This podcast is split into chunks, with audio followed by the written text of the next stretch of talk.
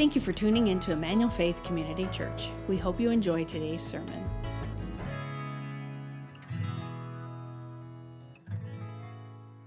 Well, hi, friends. My name is Ryan. I'm one of the pastors here, and it's just a joy to have you with us. If you're joining us online, welcome to you also. So, um, I don't know if I should tell you this, but I'm going to tell you it anyway. Um, John Steinbeck is one of my favorite authors, and East of Eden is one of my favorite books. There, I said it.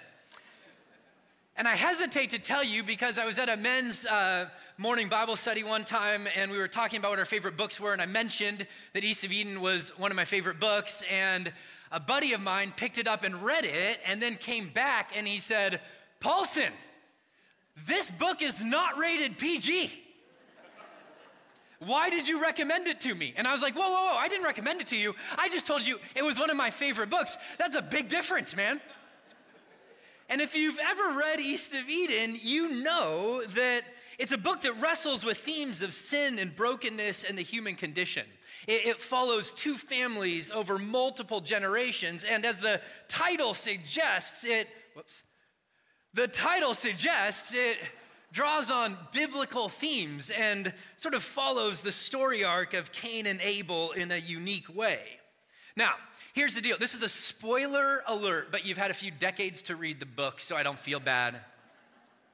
The book does not end happily ever after. It's one of those books that leaves you a little bit wanting.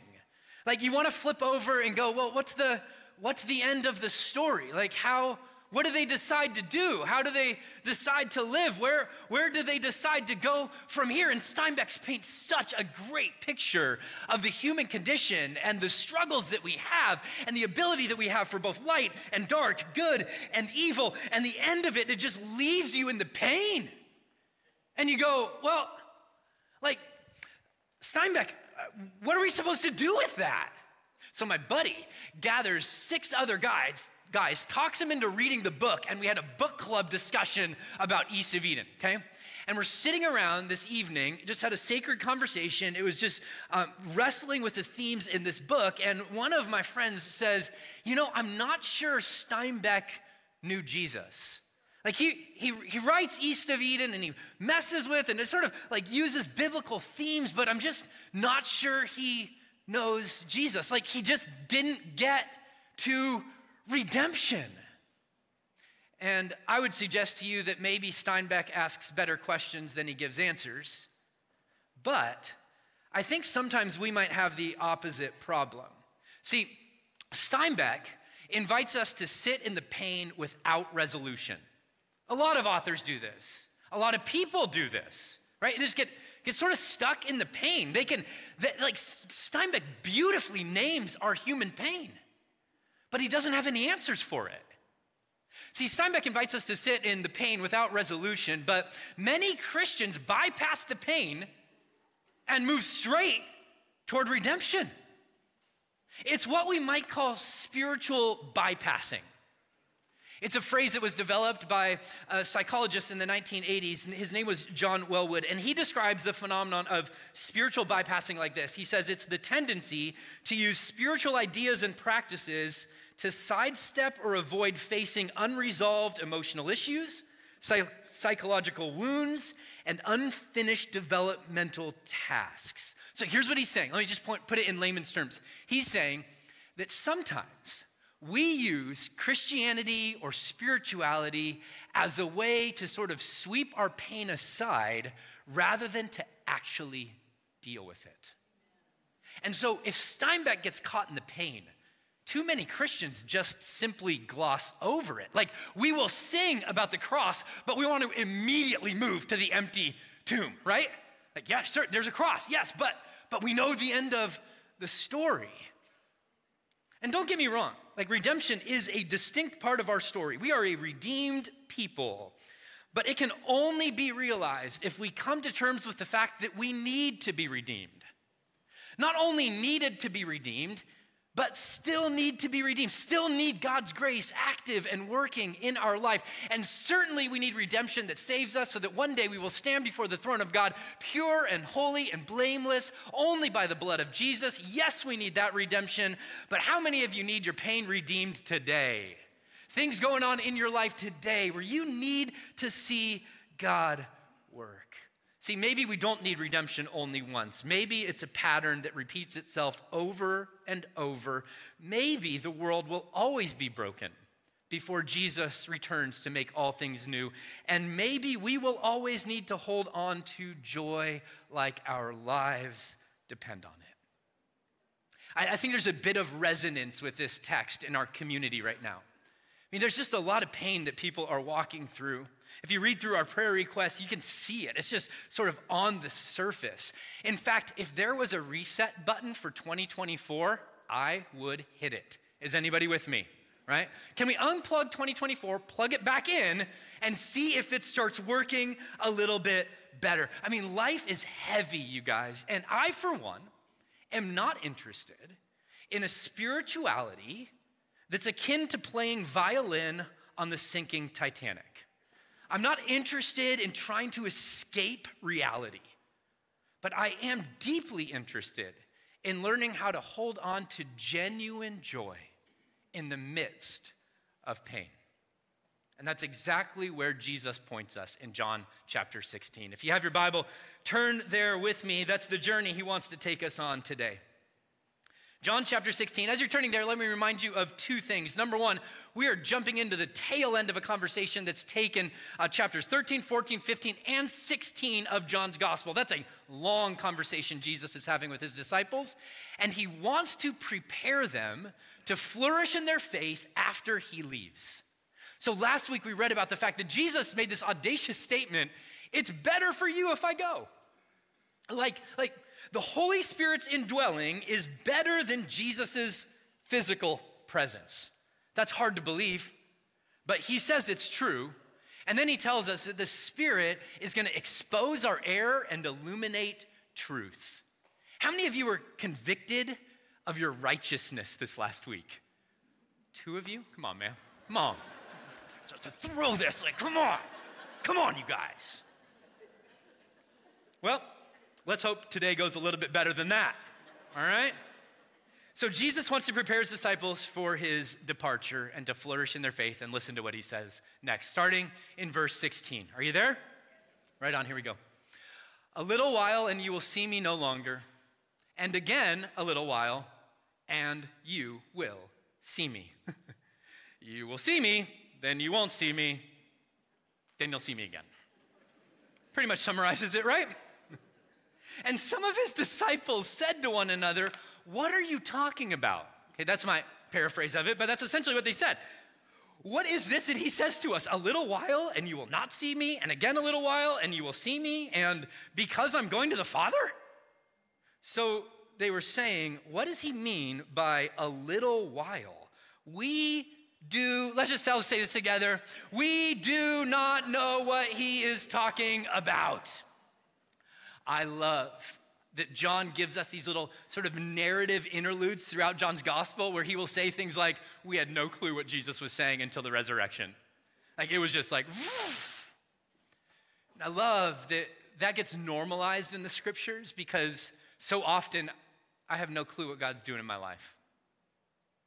So often I'm like, Lord, where are you? Like, where, where are you in the midst of this? What do you want to say to me? Is there something I'm missing, Lord? Like, I, I feel like I learned this lesson already. I don't think I need the advanced course. Right? Like, like God, what, what are you, what are you doing? And in a funny way, it just gives me this sense that what I go through and what the disciples go through is normal. So you can be honest about it.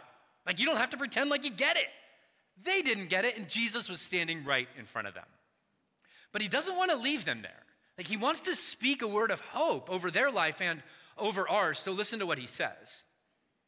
It says, And Jesus knew what they wanted to ask him. So he said to them, Is this what you're asking yourselves? What I meant by saying, A little while and you will not see me, and again a little while and you will see me? Like, is that, did I confuse you? Sorry about that. Truly, truly, I say to you, you will weep and lament, but the world will rejoice. You will be sorrowful, but your sorrow will turn into joy. You will be sorrowful, but your sorrow will turn into. And notice that Jesus does not give the disciples a whole lot of details at this point. He doesn't unpack how their sorrow will turn into joy. He just simply lays it out there. And I think it's a paradigm and a pattern for the way that God works, not only in the cross and resurrection and in the lives of the disciples, but also in our lives. Sorrow turned into joy. It's more than a statement about what happened to Jesus and then his disciples, and it's a paradigm and a pattern for how joy works in a broken world. See, see, sorrow is often the soil that bears the fruit of joy. Sorrow is often the very place that we once God works in our lives and, and as He sort of tills that soil, it's the very place that we start to experience explosive joy as we walk with Him. Listen to the way that the psalmist put it. He said, Those who sow in tears, Get the picture? Uh, like the tears are the seeds down in the soil. Those who sow in tears will reap with shouts of what? Of joy.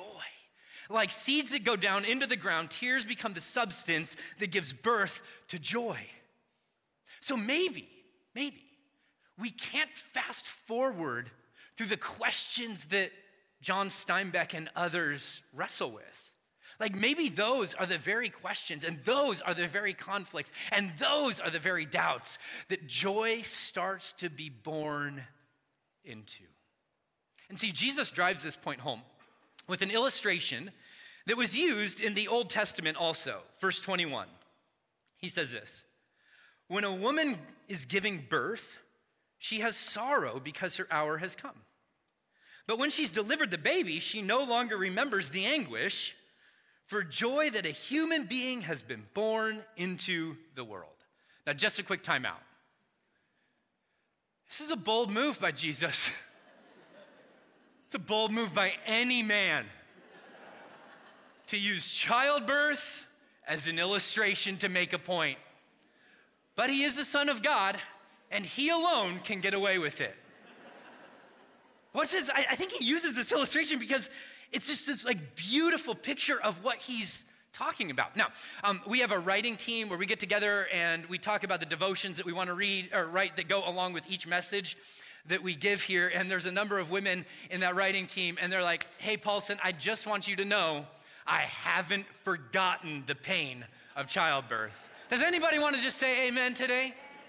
All the ladies in the house, right? but what she said was, but, but, that pain pales in comparison to the joy of holding new life.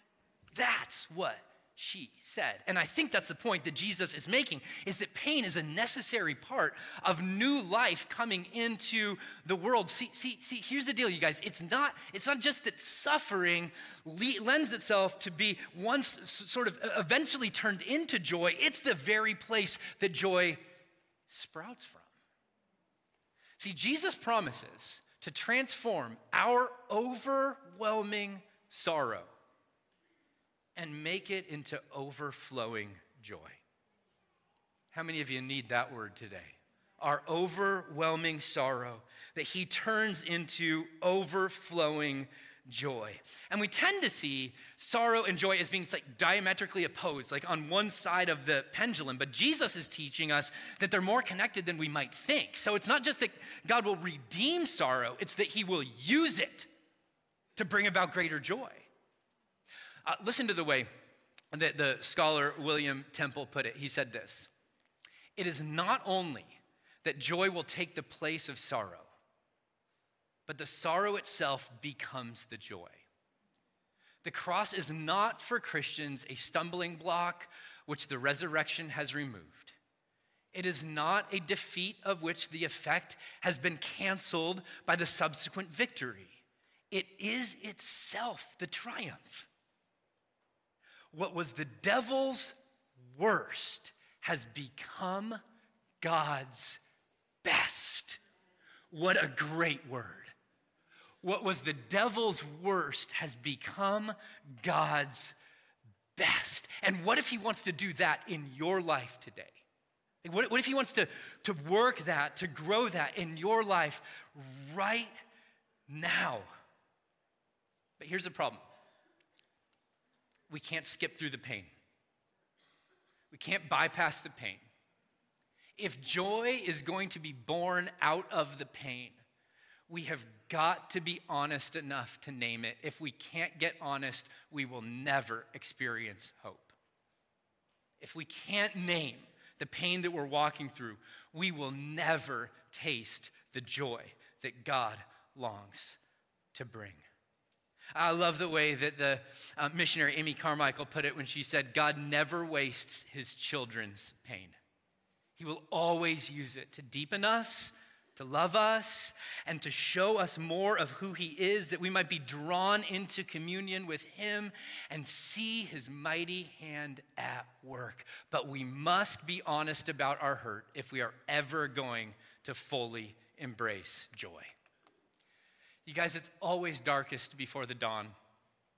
I love the resurrection. I love the resurrection. I don't love that it's preceded by death. And so Jesus wants to give us a word today. And there's some anchors that he wants to give his followers and you and me to hold on to in the midst of a world that just sometimes feels like it's unraveling and falling apart. Like anchors for our joy in the midst of a world that feels like it's unraveling. Let me show you three of them that he draws out for his disciples. Continuing in verse 22, here's what he said So you also have sorrow now, but I will see you again, and your hearts will rejoice, and no one will take your joy from you. The world didn't give it, and the world can't take it away, right? In that day, you will. Do you guys not know that phrase? I like one person. Let's just try that again. The world didn't give it, and the world can't take it away. Wow. All right, that was still weak, but I'm going to go with it. Better than our review of last Sunday. So, you know, listen to Jesus. He continues In that day, you will ask nothing of me. Truly, truly, I say to you, whatever you ask of my Father in my name, he will give to you. Until now, you have asked nothing in my name. And then let's say this together Ask, and you will receive, that your joy may be made full. And I love, I love this anchor that Jesus gives his disciples in the midst of the sorrow, in the midst of pain. He says, Listen, listen, listen. There will be a joy that you experience through answered prayer. I don't know about you, but when I'm hurting, it can be so hard to see the way that God is working.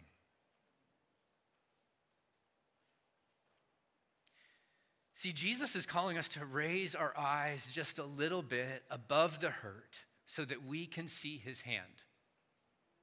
Because I'm convinced that even in the valley of the shadow of death, your good God is at work. He has not let you go. If you're keeping track, this is the fifth time that Jesus has said in the last two chapters ask whatever in my name. Ask whatever. I mean, whatever seems pretty big, doesn't it? Like I did a word study of whatever, and it turns out it means whatever, right? And then he says, and in my name. So he starts to, to narrow it down a little bit because there's a lot of whatever that I couldn't ask for in his name. Can I get an amen? Right? So he starts to narrow it down a little bit. And I think John further clarifies in one of his epistles what, what Jesus means when he says, ask whatever. John would write later and he would say, This is the confidence that we have toward him that if we ask anything according to his what? Will, he hears us. So, if we ask anything according to his will, that's, that's what it means to ask in his name. Now, whatever doesn't mean that you can just ask for whatever and you'll get it. Let me sh- give you an example from this text. Later on in this text, it's going to say that um, we will experience tribulation. We will. Now, can you pray and ask God to prevent you from walking through trials, pain, and tribulation and expect that He will answer you? Sure. Can you? No. Why? Because He's already said that you're gonna walk through that. So, whatever wouldn't be so big that it would include um, escaping something that Jesus says is going to come your way. But we could pray and we could say, Jesus, we want to be obedient to you. And as we walk in the power of your spirit, we pray that you would manifest yourself to us, show us your love, give us your joy, and shower us with your peace. And to that, he will say yes every single time. It's interesting. R.A. Torrey wrote a great little book entitled How to Pray. And uh, he has a page or two where he talks about this verse. And he says, we just flip this verse around from what it actually means. He said, you know, this verse is intended to give us confidence when we pray.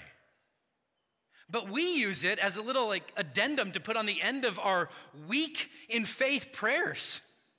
We're like, hey God, you know, if you if you could do this for me, that would be really great. If it be your will. And we think we've applied this verse. No, it's just the opposite, actually.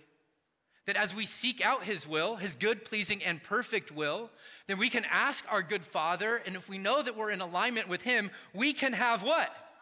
Confidence when we pray. Like that's what John wants you to have. He wants you to have confidence when you go before your God. Ask and you will receive that your joy may be full. It is an anchor in the midst of the storm. Jesus goes on and he says this He says, I've said these things to you in figures of speech. The hour is coming when I will no longer speak to you in figures of speech, but will tell you plainly about the Father. And I'm sure his disciples are like, oh, thank you, Jesus. tell you plainly. But, I mean, really, the, the teachings of Jesus aren't, aren't all that confusing. The children get it. Like they understand. They're just confusing to people who are committed to the world working the way that we see the world working, right?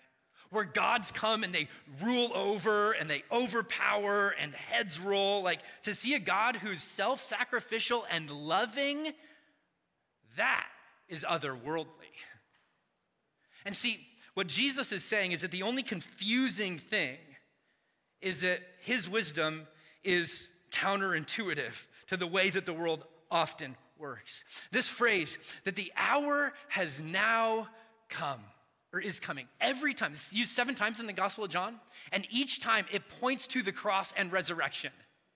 And I think what Jesus is saying is the thing that I can tell you most plainly and show you the Father most plainly is through the cross and the resurrection.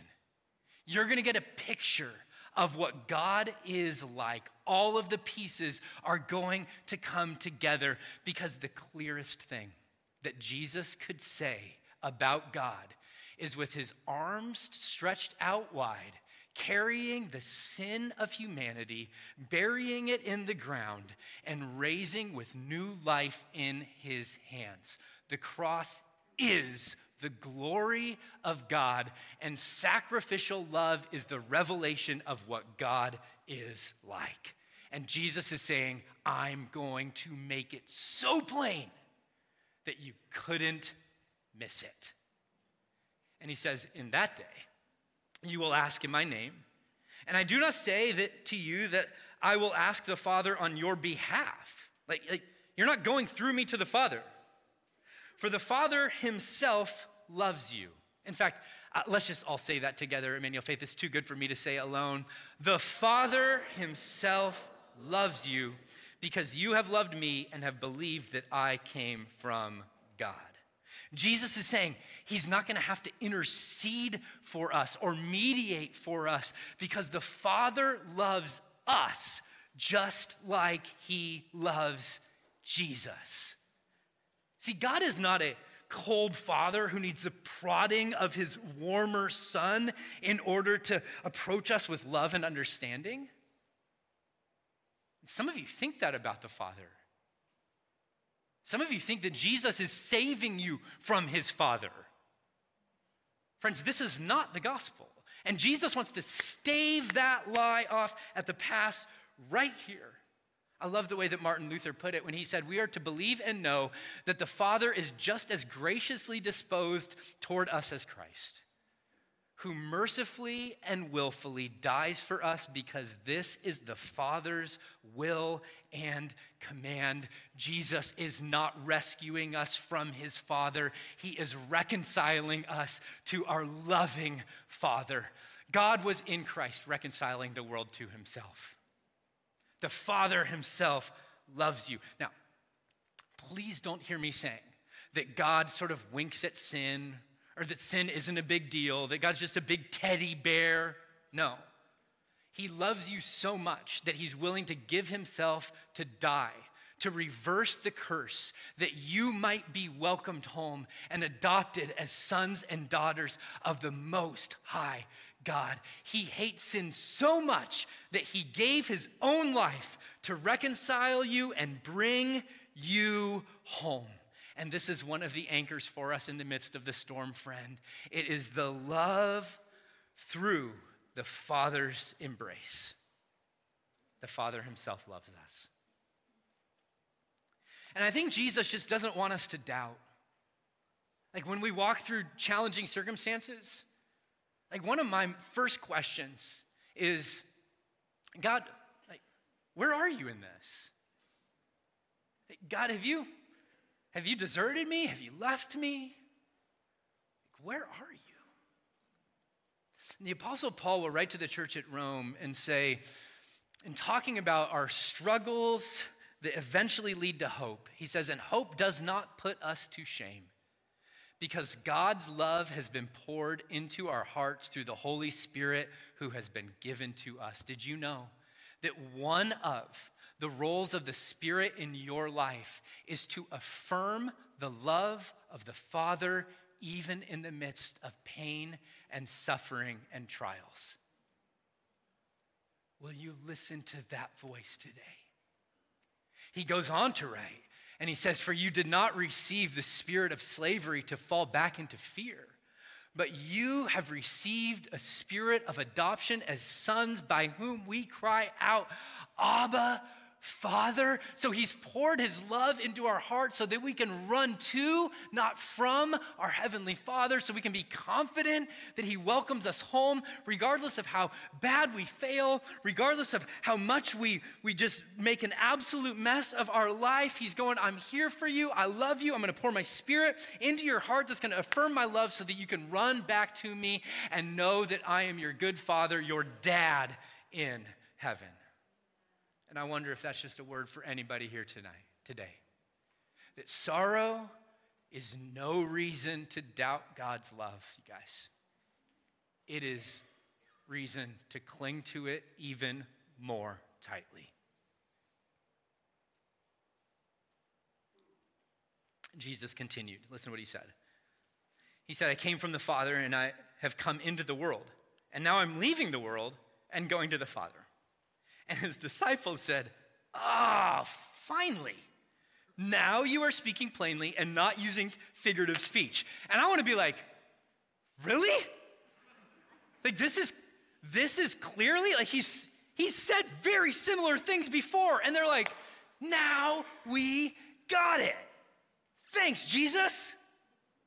And Jesus is like, "Not sure that you do, but verse 30, now we know that you know all things and you don't need anyone to question you. This is why we believe that you came from God. Like you can almost hear this answer being given in a Sunday school classroom, can't you? Like they're just repeating back. Now we know that you came from the Father and that you're going back to the Father, right? And I think they're doing what we often do. We're like, oh, sorrow to joy. Wonderful. We get it. Now, if we could just move through the sorrow and get on with the joy, that would be wonderful. And Jesus is going to say, Actually, I don't know if you get it. I don't, I don't know if you get how hard it's going to be.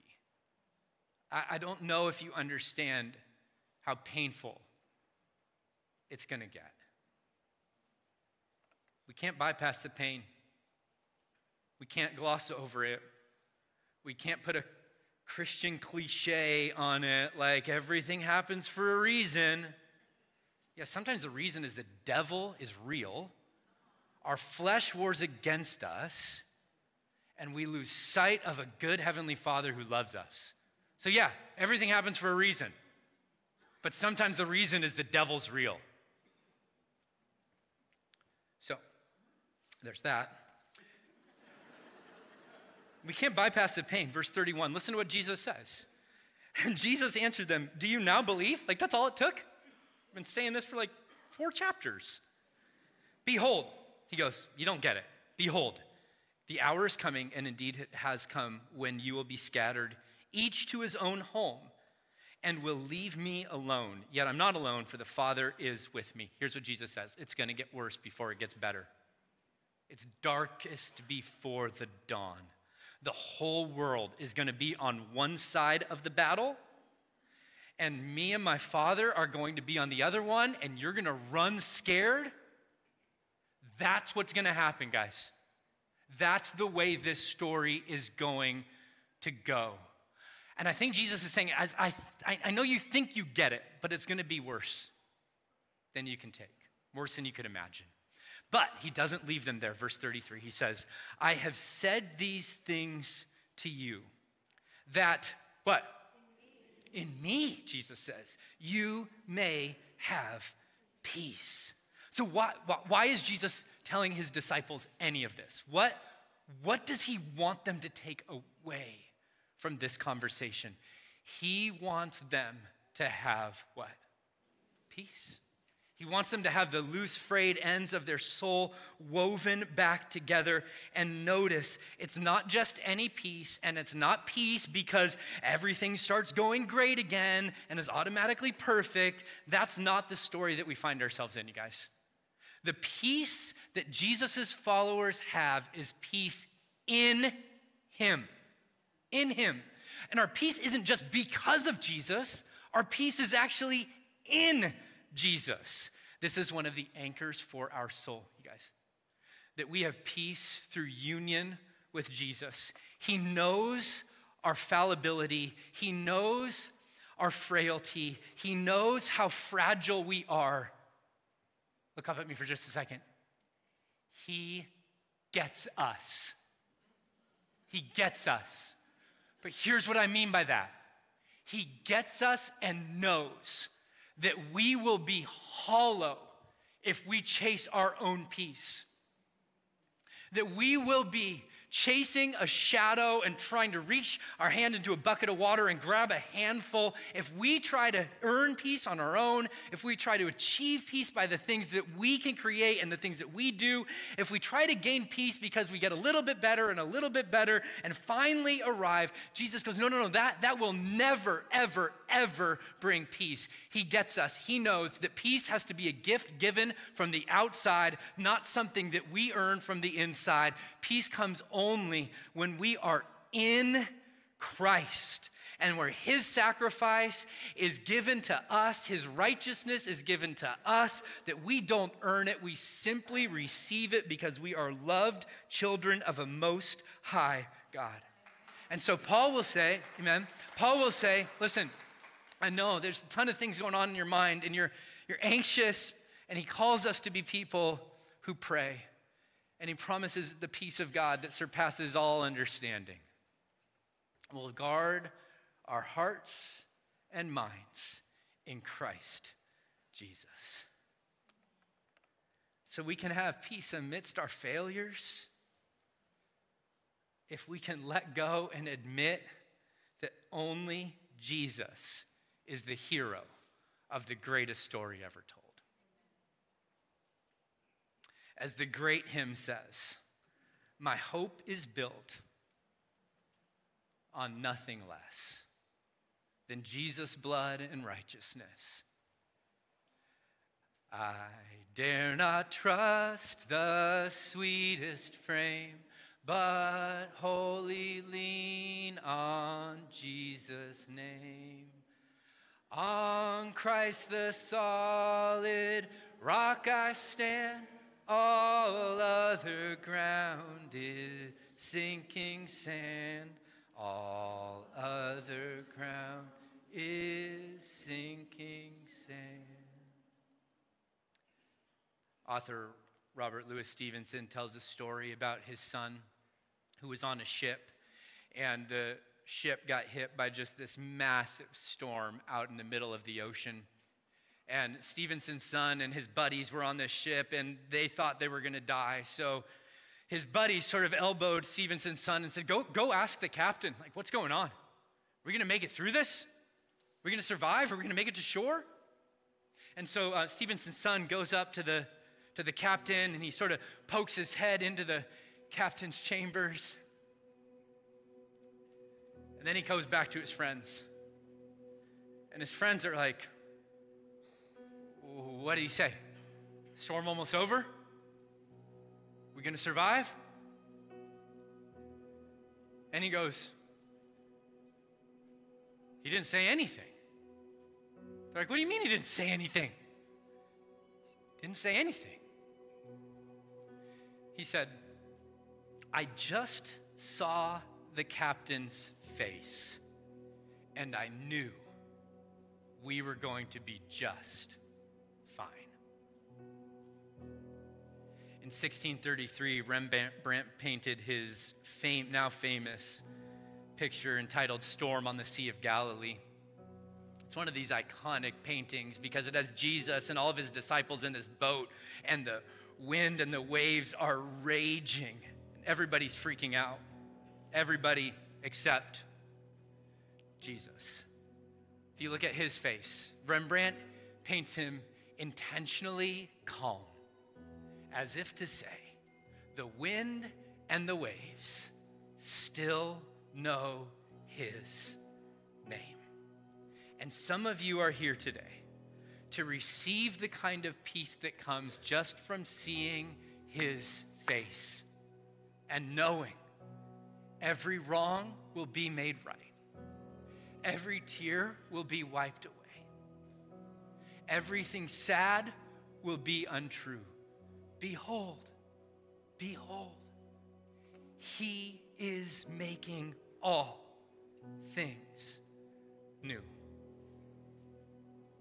Jesus ends by saying, In this world you will have tribulation. It's not, a, it's not an if, it's a when, it's a promise. But he says, Take heart, have courage. I have overcome the world. I, I, you guys, I love this verse. I love this verse because I think it's the greatest summary of the story that we live in. That there is pain and suffering and sorrow and grief. That's an inevitable part of living in a fallen world. We have enemies of our flesh, the world, the devil that just war against us and threaten to undo us. But Jesus says you can take heart. You can sink your anchor into joy because your joy is secure, friend. The victory is won. And I'm so grateful, I'm so grateful, I'm so grateful that sorrow is never the end of the story. See, that's what Steinbeck and others get wrong.